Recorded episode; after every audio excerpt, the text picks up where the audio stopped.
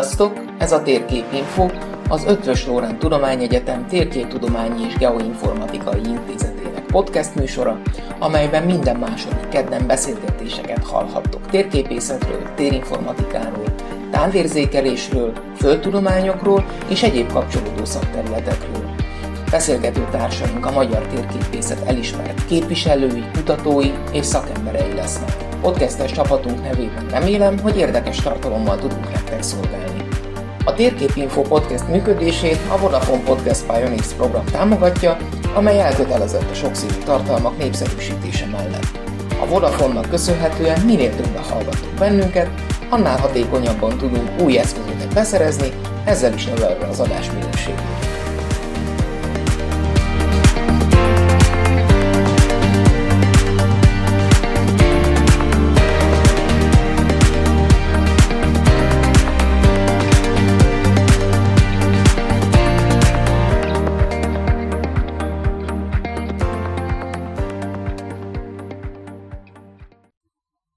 Köszöntöm a hallgatókat!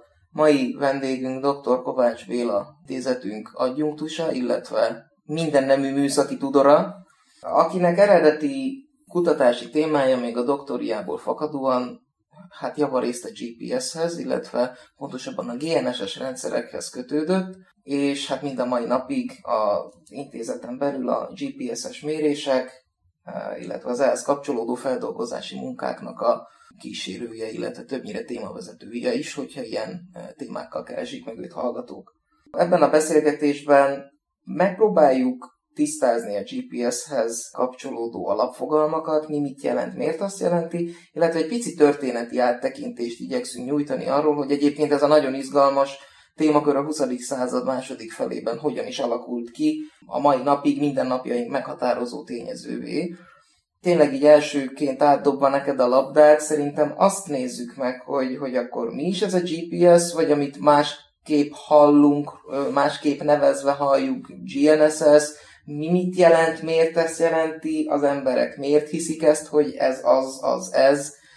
Tisztázzuk már egy kicsit ezeket a fogalmakat. Hát kezdjük akkor a fogalom tisztázással, igen. Tehát a GPS, az a globális pozicionáló, meghatározó rendszernek a rövidítése. Ez tulajdonképpen az amerikai NAVSTAR rendszernek az ismertebb neve, rövid hárombetűs szóból adódó neve.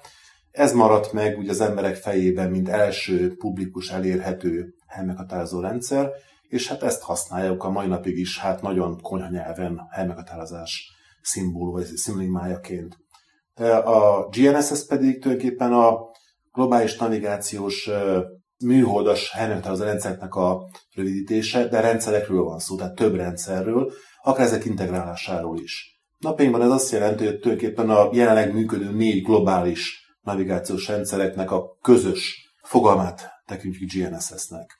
Tehát ha nagyon szépen szeretnék fogalmazni, akkor mindenki GNSS-t használ mai napokban, hiszen minden műszer, minden mobiltelefon ma már tipikusan feldolgozza, képes értelmezni a NASTAR rendszer, a GLONASS, az orosz GLONASS rendszernek a jeleit, illetve a feltörekvő kínai és hát majdnem befejezett európai Galileo rendszernek a műholdas hát a távolság adatait, időadatait. Mit jelent az, hogy globális? Hát globális, Vagy igen. miért globális pontosabban? Sokan úgy tudják, hogy a műholdak ott körülöttünk keringenek alacsonyan, mert azt látják a különböző animációkon, vagy pedig másik esetünkben a, a tányéros tévé, tehát a távközlési műholdaknak a műholdjai pedig az egyenlítő föld keringenek, hát 30 ezer km távolságban, egy pontban, és a földrész mindig ugyanazokat látjuk, ugyan, ugyanabban a pozícióban. De azok mindig csak egy adott területet szolgálnak ki. Néhány negyed gömbnyi területet, még attól kisebb területet, azt látják el jellel. A műholdas helyhatározás pedig olyan műholdak rendszerét jelöli, foglalja magába, amelyek a Föld bármely pontja fölött valami időközönként átrepülnek. Tehát több műhold, több pályasíkon folyamatosan kering a Föld körül, csak a Föld is közben forog alatta, és ezáltal tehát gyakorlatilag minden mű, minden, a Föld bármely, vagy majdnem bármely pontján mindig látható 3, 4, 5, vagy akár több ilyen navigációs műhold.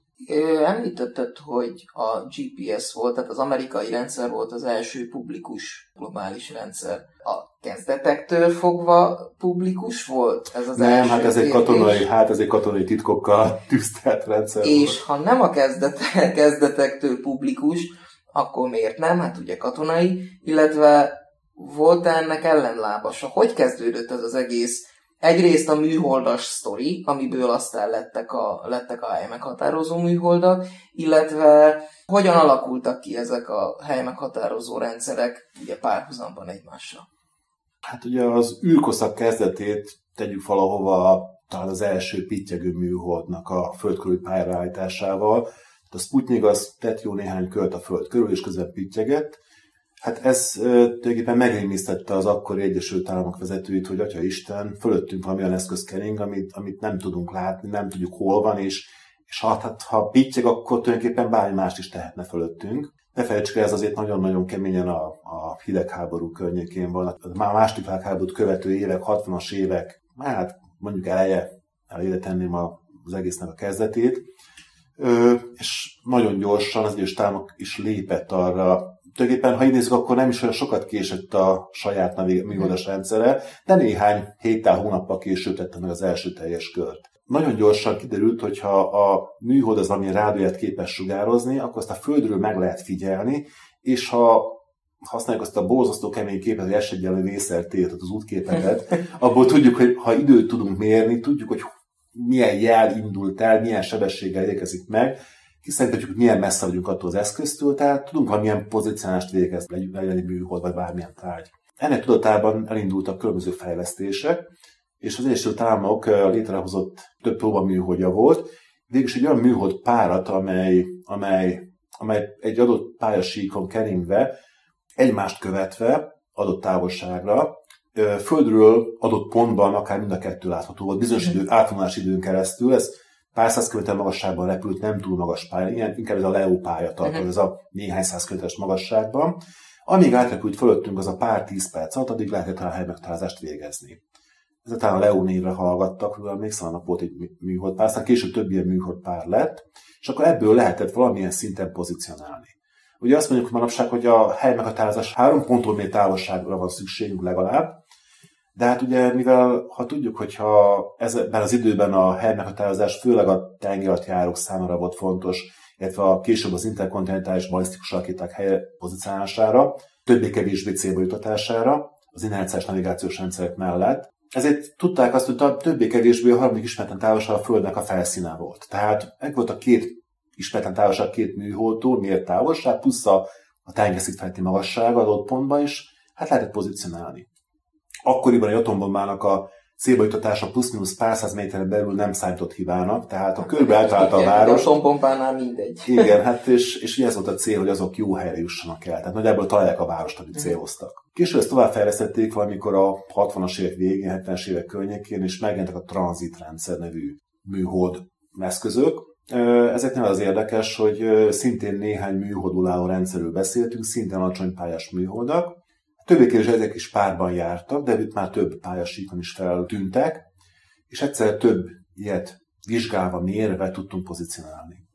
Ehhez tartozik egy érdekesség saját életemből, a 80-as évek közepén előfelvitelésként katonaság elvitt és tengerész kiképző tiszt lettem, ahol is volt szerencsém a 84-85 táján egy amerikai hadőhajóra felkerülni. Oh. És ott láttam egy ilyen működőképes helyhatározó rendszert, amire amire az az érdekes, hogy vártak, vártak iszonyú időn keresztül, tehát ilyen órákat, nem órákat, de mondjuk több mint egy órát arra, hogy majd öt percig fogunk pozícionálni, hogy hol van a hajónk. És akkor kiírt két számot, és az volt a koordináta. És mindenki nagyon örült. És később kiderült, akkor nem tudtam még, hogy ez a, ez a tranzitrendszernek volt egy mérő állomása, ami érdekes volt, hogy a tenger közepén, az Adria közepén ez nem volt egy megszokott dolog. Ez és egy... a, hogy, hogy kerültél te oda? Vagy volt már előtte kapcsolatod így, hát ezzel a témakörrel, mint, mint műholdak, vagy? Nem, én gyerekkorom óta szétszettem mindent, amit szét lehetett szedni, és elektronikus eszköz volt, és össze is raktam meg többször, és még működött utána. Emiatt én villamosmérnöknek készültem, csak az élet úgy hozta, hogy később térképész lettem.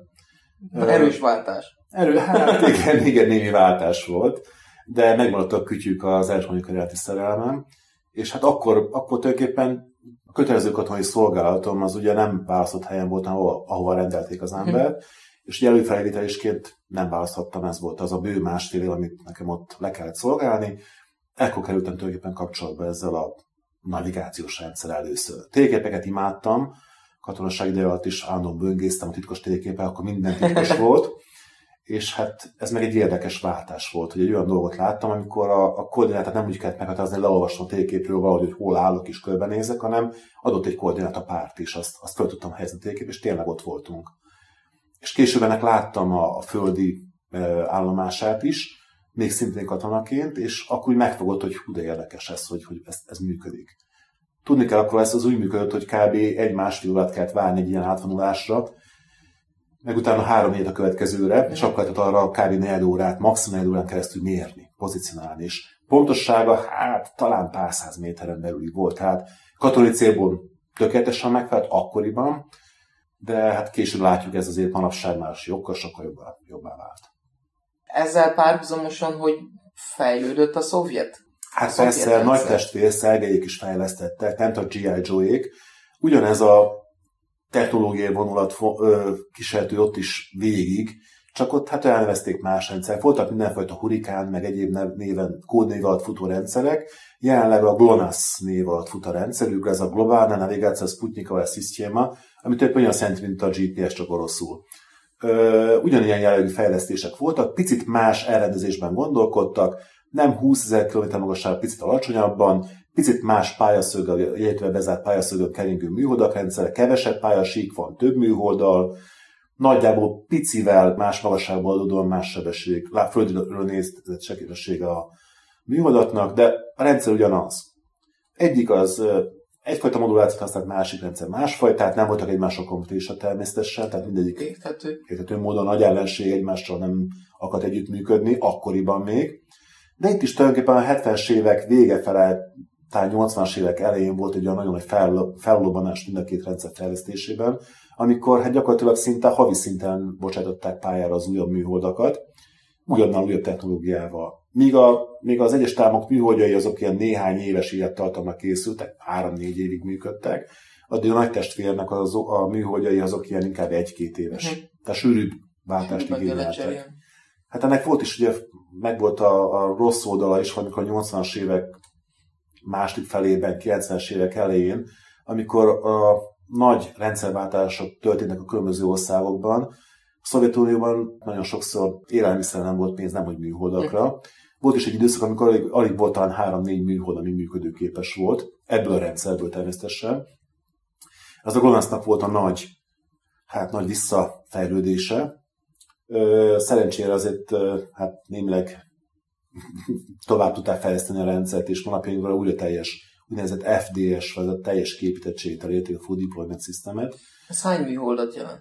Jelenleg a GLONASS-nál ez olyan maximum 24 műholdat jelent el a rendszerben. A NAVSTAR rendszernél ez maximum 32 műholdat jelent. A Galileo-nál hát az a szám az olyan 31 néhány körül, 35 körül, amire minden, ha minden beleszámítunk, akkor talán még több is. A kínai rendszernél pedig attól függ, hogy melyiket tekintjük, a, a Peito 1-et, tehát a Compass 1-et, vagy a Peito 2-t, többféle néven is futna, de még a kínai rendszer, az meg inkább az ilyen 35-40 darabos műhold flottát jelenti, amelyek párhuzamosan működnek. Természetesen itt is az elemei a, a rendszernek néha elavulnak, egyszer elfogy az üzemanyag rajtó hidrazni, vagy bármi egyéb hajtó, akkor azokat már nem lehet vezérelni, nem maradnak pályán, tehát gyakorlatilag használhatók lesznek nagy pontosságú mérésekhez. És ilyenkor vagy temetői pályára küldik őket, vagy pedig belecsobbantják valahol az óceánba. Dél-Amerika és Ausztrália üzemek között. Ugye említetted, hogy mik az egyes sajátosságai, a, még visszatérek egy kicsit az amerikai, meg a szovjet rendszerhez. Volt-e minőségbeli különbség a kettő között? A kezdetek kezdetén szerintem nem volt nagy különbség. Megfelelő eszközzel, tehát a NASTAR-hoz a NASTAR vevőt, a GLONASS-hoz a GLONASS vevőt használva elérhető volt az a néhány száz méteres pontosság. Uh-huh. Ugye a hidegháború céljára, hát most eljutatni Bécsbe valahonnan Magyarország területéről egy atombombát plusz-minusz pár száz méter nem számított. Ugye ez igaz a másik oldalra is természetesen. A nagyobb pontosság igény később jelentkezett érdekes módon. Eleinte tulajdonképpen a rendszer, az amerikai rendszernél érdekes volt az, hogy talán túl pontosan sikerült, és meg is ijedtek a, a, az üzemeltetői, hogy atya Isten, mi van, ha ez rossz kezekbe kerül, és, és akár el lehet írni vele a, a 30 méter, vagy attól jobb pontosságot is. Hát akkor ez, ez szörnyű rossz lehet, hogyha épp az ellenség kezét kell az eszköz, ezért szándékosan budították a jelét. Tehát ráültettek egy úgynevezett SA, vagy Selective Availability titkosított kódot, amit egy, egyfajta putítása volt a jelnek, amit sugároztak. A technológiában nem megyünk bele, az, hogy nagyon pontos rendszer, pontosan adatokat uh-huh. szolgáltatott felénk, de ez bárki használhatta. Tehát publikussá került valahol a 80-as évek környékén. Egyszerűen egyes mendemondák szerint az amerikai nagy bevásárló központokban a parkoló kocsikat megtaláló amerikai akarták segíteni vele, mert hogy akkor parkolók voltak, hogy eltévedtek benne az emberek. Hát ez persze inkább csak urban legend kategória, de fogadjuk el azt, hogy a, a katonaság mellett a civileknek is igénye kezdett lenni erre a nagy, nagyobb pontosságú hely meghatározása. Előtte nem volt más. Voltunk egy térképet, megnéztük, hogy hol vagyunk, és meg tudunk magunkat váltani a térképre. Ez a rendszer pedig azt, a, jel, azt szolgáltatta számunkra, hogy a térkép az már meg is jelent ezen az eszközön előbb-utóbb. Eleinte nem, előtte csak egy koordinátor párt láttunk legtöbb műszerem. Ha itt a műszereknél, a tanszékünk első műszer az valamikor 91-2 körül besze, került beszerzésre, iszonyú titkos eszköz volt, be volt zárva titkos térképek közé, és senki nem nyújhatott hozzá éveken keresztül. Akkor én még hallgató voltam, és egyszer véletlenül belenéztem a Katrinének a titkos szekrényébe, és ott volt bent egy nagy fekete koffer. Hát persze, hogy érdekelt, hogy mi az. És szerencsére Katriné nagyon rendes volt, és megmutatta, hogy nézd meg, hogy mi van itt ebben, és belenéztem, és hú, valami kütyű. Hát persze, kütyümániásként, hát több se kellett. És kivittem, hogy ezt, ezt ki szeretném próbálni. Hát ezt nem lehet, ezt, ezt senki nem tudja kezelni, tanszéke, ezt nem lehet. És akkor Karsai Feri bácsi, az akkori geodézia tanárunk mondta, hogy de azért, azért nézzem meg, hát én villamosmérnök féle vagyok, hát, ha hát tudok fel valamit kezdeni, még senki nem merte bekapcsolni. És kivittem az udvarmi Ludovikán, és bekapcsoltam, és hát valamit kiírt. És akkor utána kezdtem olvasni, persze, hát van manuál mindenhez, de hát az ember nem olvassa el, először bekapcsolja. És akkor láttam a számokat, de nem tudtam értelmezni, mert természetesen valami egész furcsa rendszer volt állítva a defaultban, nem pedig fog perc, másodperc, vagy által megszokfajlazni koordináta párokra, hanem egész másra. Néhány napnyi játékkal azért csak kiderült, hogy ez, ez egy érdekes dolog lesz. Ez egy katonai vevő volt, még a zöbölháború idején, vagy arra készült, civil vevő, Ugye abban az időben az Egyesült Államoknak nem volt elegendő ilyen katonai vevő, és rengeteg civil vevőt is a katonák nyakába akasztottak, mert hogy valami legyen a nyakába, hogyha hát elveszik G.I. Joe, megtalálják őt, hogy hol kell menteni. És ez nem volt katonai zöldre festve, hanem ez egy ilyen fekete műszer volt, azt hiszem, Trimble Pathfinder Basic Plus, már így nem is létezik a típusa ennek az eszköznek, de tanszék idejét most csomagoltak ki működőképes, tehát még valamit még kiír. Igaz, hogy VR-re, tehát weak rollover number hibás, amiről majd később beszélünk esetleg, ha érdekes lehet, de, de valamit ír, ki, kiír még a mai napig is a kijelzőjén, és működik. Ez egy ős műszer volt, és akkor tulajdonképpen ez volt a kezdete a tanszéki műszeres navigációs eszközöknek a, a palettáján, és később megjelentek az egyszerűbb kézi műszerek, amik hát ilyen hobbi kategóriai műszerek voltak. A pontosság ezeknek még akkor az ESA bekapcsolása idején plusz-minusz 300-500 méter volt, tehát nagyon-nagyon sok pontatlanság volt benne.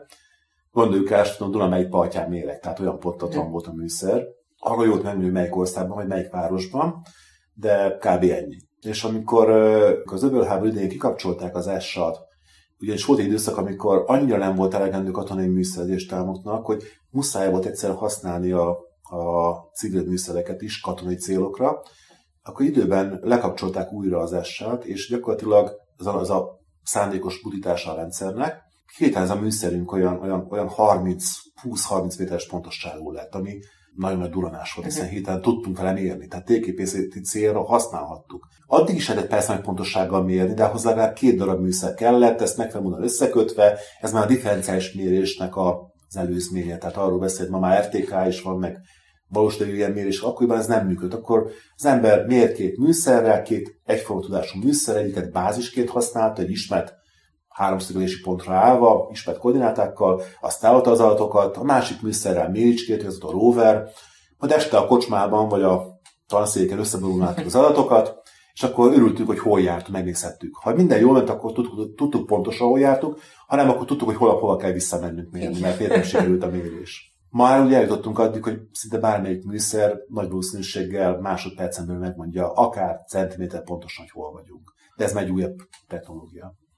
Egy fél pillanatra még visszaugorva, még ez így közben eszembe jutott, a, még amikor pár perccel ezelőtt a pár száz méteres pontosságot említetted a, a, az akkori katonai célokra. Volt-e ezeknek a rendszereknek szerepe így a 20. század második felének katonai konfliktusaiban?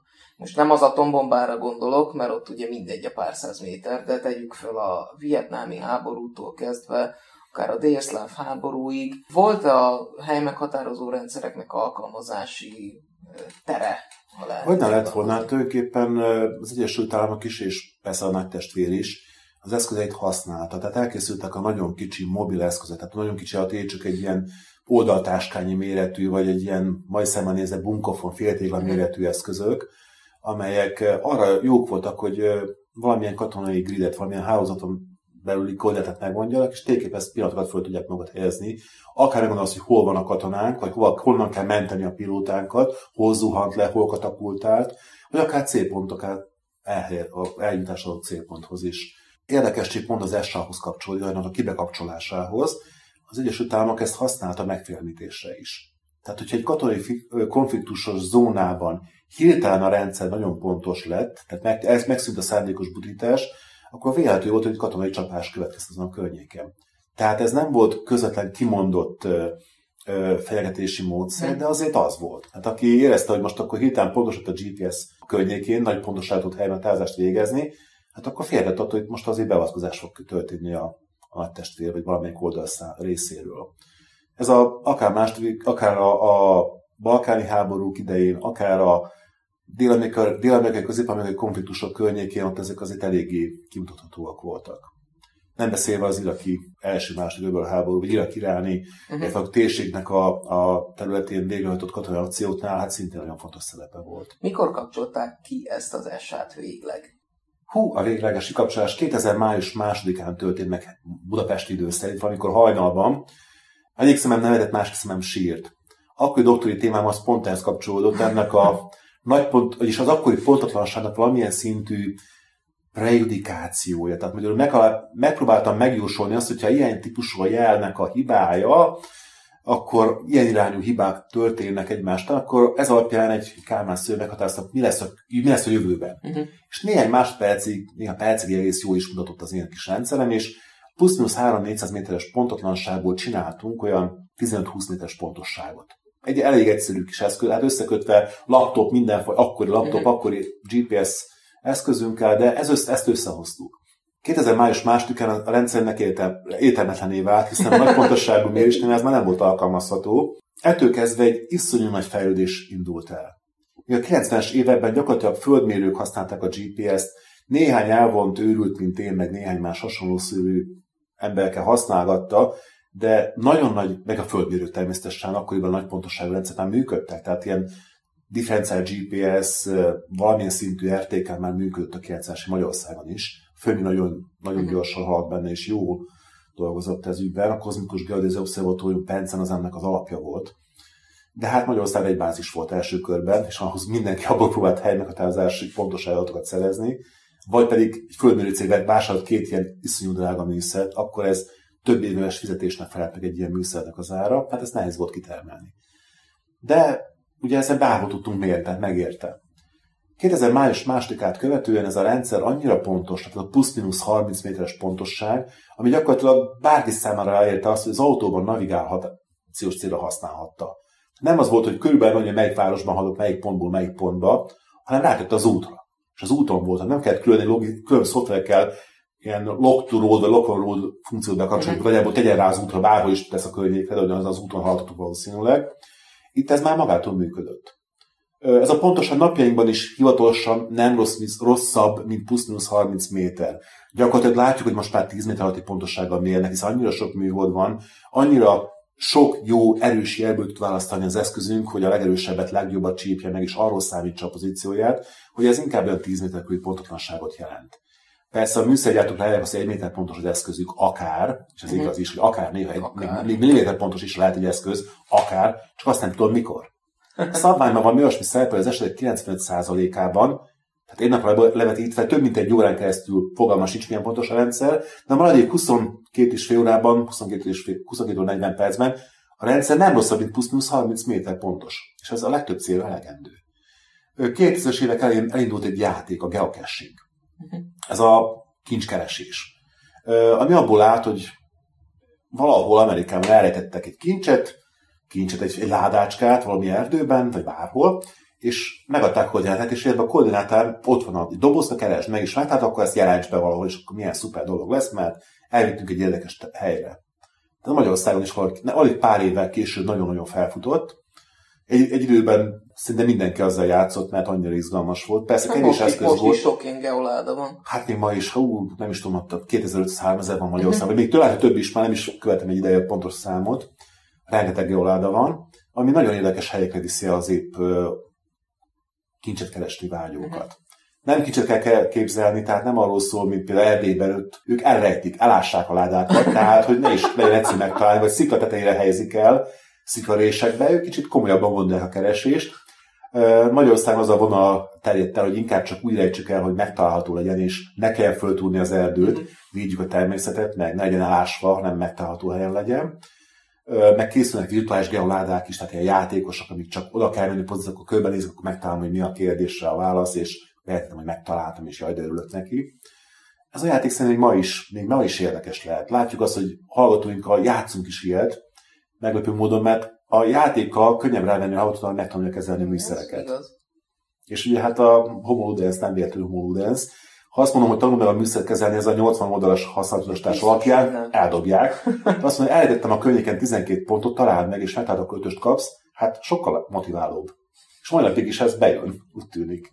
Persze, már nem kell céleszköz, ma már minden mobiltelefon ott van a GPS chip, és vagy GPS, inkább GNSS chip van benne, mert egyszer már még legtöbb, már mindegyik műholdról, nem mindegyik, bocsánat, mindegyik navigációs műhold képes feldolgozni. Gondolom eszközfüggő is ez, mint hogy mely rendszerekkel kompatibilis, vagy hát, chipfüggő. Eléggé chipfüggő, nagyjából úgy kell képzelni, hogy egy rendszer vagy a NASTAR rendszerre van rá cuppanva, tehát annak helyett dolgozza föl, vagy a GLONASS-ra, de inkább a NASTAR-ra és a GLONASS-ra, illetve vagy pedig ilyen multiplatformos, tehát képes a kínait is, a, a helyi a Galileo-t is egyben kezelni. Tipikusan az újabb mobiltelefonok azok gyakorlatilag már biztos, hogy valamilyen, valamelyikkel rendelkeznek, de a legtöbbje, hát ez a középkategória felett már mind a négy rendszert képesek kezelni. Sőt, akár a, a helyi nagyobb pontosságot is biztosító helyi szolgáltatásokat is valamilyen szinten képesek integrálni.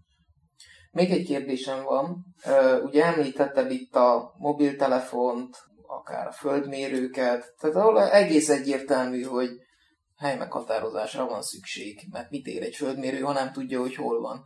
Vannak-e esetleg olyan példák, amelyek, amelyek azt erősíthetik meg így a mindennapi felhasználóban, hogy olyan helyeken is előjön a, a hely meghatározásról nem is gondolnánk, ahol, ahol persze folyik mindennapi életünk, de hogy abban is számtalan rejtett helyen vannak ilyen példák. Kezdjük egy egyszerű példával, időzítés. Minden, ma minden banki rendszernek az idő az alapja. Vásárolta minden bank egy atomórát, és akkor nagyon precízen megtanulni, hogy milyen pontos idő. De az drága. Az nagyon drága.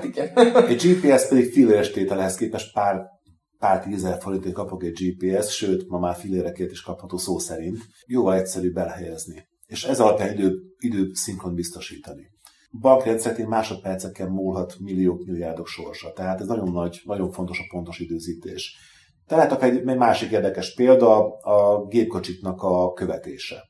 Tehát mondjuk egy, egy áruszállítónál szeretné tudni a tulajdonos, hogy az, áru, az a teherautó éppen jó helyen jár, vagy pedig a, sofőrünk az épp alszik valamelyik parkolóban. Vagy épp nem alszik valamelyik parkolóban, noha neki kellene ilyesmit végezni, mert pihennie kéne. Ehhez kapcsolódhat akár akkor itt ez a BKK-s alkalmazás is, amikor lát, kiállsz a busz megállóban, nézed, hol jön a buszod. Igen, igen, a BKK alkalmazás is ez, ez alapján fut, de gyakorlatilag az autóbuszok ott van a valamilyen egyszerű beépített kis GPS uh-huh. morzsa, és csak az alkalmazáson keresztül folytosan jelenti le a, az autóbusz a helyzetét, vagy a közlekedő tömegközlekedési eszköz, én pedig a mobilomon látom, hogy mikor fog megérkezni az autóbusz, ha nincs éppen nagyon forgalmi dugó, de ha van, akkor azt is látom. Hiszen ez nem egy prejudikált pályán, egy előre definiált pályán haladó eszköznek a valószínűsítető helyét mutatja, a valós helyzetét fogja mutatni.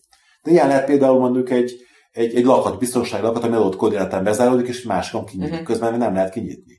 Hát persze ezt is mindent át lehet venni természetesen, mint a kedves autó eltulajdonító polgártársaink is nagyon szeretettel használják az ilyen GPS jammereket, vagy zavaró eszközöket, ahol pont ezt tulajdonságát verik át az eszköznek, hogy könnyen manipulálható koordináta. Vagyis az a, az a pozíció helymeghatározása, ami a műholdak jelek alapján történik. De ha ez egy helyi átadóval, adóval történik, akkor persze át lehet venni az egész rendszert. Gondoljuk, a műholdak kb. 20 ezer km távolságra keringenek, ami azért hát nincs 20, közel. Nincs közel egy 20 föld holtávolság, ugye a jó sátjólosat szólom. Innen egy néhány száz wattos izzó erejével adnak a transponderek, és ezt a fogom az én kis mobiltelefonomnak a icipici antennájával, ami hát nagyon-nagyon-nagyon-nagyon sok mínuszos, mínusz decibelt jelent. Tehát nagyon nyegelyet kell feldolgoznunk és azt ö, értelmezni. Ha ezt én átnyomom egy 9 voltos telepről üzemeltetett kis helyi adóval, annak a teljesítménye sok ezerszeres ennek a műholdnak, és könnyű átfelni ezt a jelet. Tehát biztos a szempontjából ez egy veszélyes üzem, ha így nézzük, ez elég könnyű sajnos parsiákat is produkálni. Mm-hmm. Nem kell megijedni, kevés nem ilyen a szerencsére. Hát persze, de, de ezt is jó tudni, hogy az GPS az nem egy mindenre is jó alkalmazás, vagy eszköz. Sok mindenre nagyon jó, de van, aminek van, ahol vannak korlátai. Nagyon jó eltévedni. Eltévedni. Hát, ha egy mélygarázsba lehajt, lemegyek egy GPS-szel, és az autómban, vagy az eszközben nincsen mondjuk egy rendszeres navigációs eszköz, kiegészítő eszköz, akkor úgy el fogok veszni, hogy ihaj. Sőt, ha csak rájolok a műszeremre, hát a testünk az ugye hát többé, többé-kevésbé vízből van, a víz gyönyörűen elnyeli rádiójeleket, ha csak kezemmel megfogom az antennát, az eszköznek már nem látja, hogy hol vagyok. Tehát azért észre kell használni az eszközeinket is. Ugye hallottuk, és emlékszem, még, még hallottuk hogy mennyit játszottunk az, az épet, melyik részén kellett mérni, és lehetett, nem lehetett mérni. Egyszerűen csak attól függ, milyen közel voltam az épethez, a visszavett jelet fogtuk, vagy pedig a valós jelet, vagy éppen valami egészen szólt zajt és abból próbáltunk Hát ott a, itt a déli tömbnek a északi oldalán a legjobb. Hát az az a tipikus példa, ahol, ahol a hallgatókat lehet kicsit megviccelni. Mérjék meg, hogy mi a bejáratnak a koordinátája, és szegények jönnek vissza, hogy nem lehet. Hát rossz a műszer. Hát persze nem rossz a műszer, csak nem gondolják végig azt, hogy ezek a holdak merre tartózkodnak. Ugyebár ez nem egy poláris pálya, nem az egyenlítő és a, egyenlítő és a pólusaföld áthaladó pályán keringő valami, hanem egy, egy bizonyos szögeljen 50-60 fokos szögben eltérít. Az egyenlítőhöz képest elforgatott pályasikokban keringenek.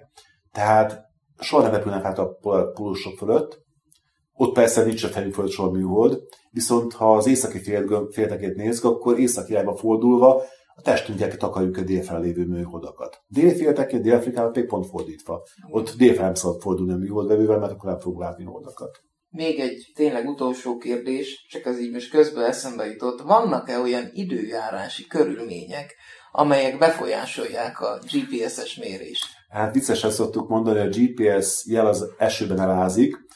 Ez nem igaz, miért még bárki megjegyezné. Valóban vannak olyan hatások, amelyek zavarják a műhold jelet. Például a napfol tevékenység, az nagyon komoly anomáliákat okozhat.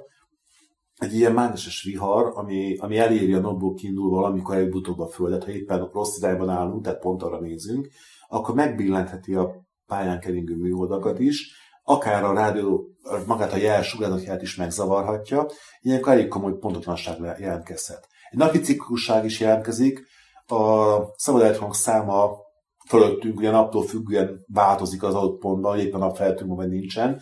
Az LCD-nek az értéke változik, és ennek is a maximum akkor kicsit rosszabb a mérésünk. Uh-huh. Vagy például nagyon nagy esőben valóban zavarhat a nagy pontosságú méréseknél. Természetesen a, a tehát a nagyon nagy pontosság értem a szélsőséges pontosság. Tehát a, egy hídvizsgálat, hídmozgás vizsgálatnál, amit elvégezhetünk GPS-en nagyon egyszerűen, ott már figyelni kell a páratartalomtól kezdve a hőmérsékleten át mindenre hiszen, hiszen milliméteres pontossággal szeretnék mérni. Egy földmérőnek, aki kitűzi mondjuk pár centi pontossággal a karóját a telkünknek, figyelnie kell persze a hőmérsékletre meg a nedvesség tartalomra, de nem ennyire. Ez a hiba nem olyan nagy.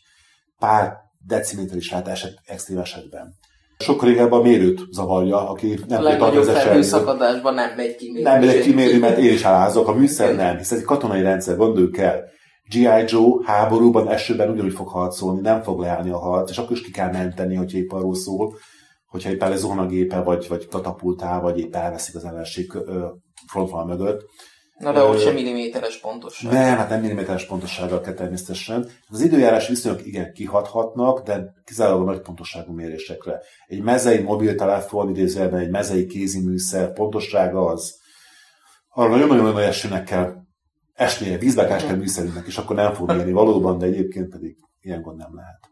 Legyen ez az árszó. Nagyon szépen köszönöm, hogy tudtunk beszélni egyébként erről a nagyon érdekes témáról, és a fenesek gondolná, hogy annak a műszernek, ami ott van az autódban, vagy a telefonodat teszed oda, és navigálsz a Budapest közepén a legnagyobb dugóban, de hogy ennek milyen katonai múltja van. Tehát azért, azért ebbe szerintem nagyon kevesen gondolnak bele, hát remélem, hogy sikerült közelebb vinni ezzel a, az embereket, vagy esetleg a potenciális hallgatókat ehhez a tématerülethez is. Köszönöm szépen még egyszer. Köszönöm a kívást.